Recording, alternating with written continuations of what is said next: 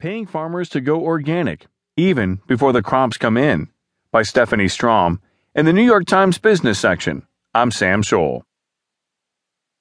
The last time Wendell Naraghi tried to make money from organic nuts, in the 1980s, he failed miserably.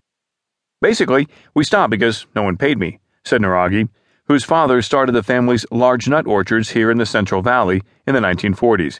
There was just no market premium for organic. Today, the problem is turned upside down.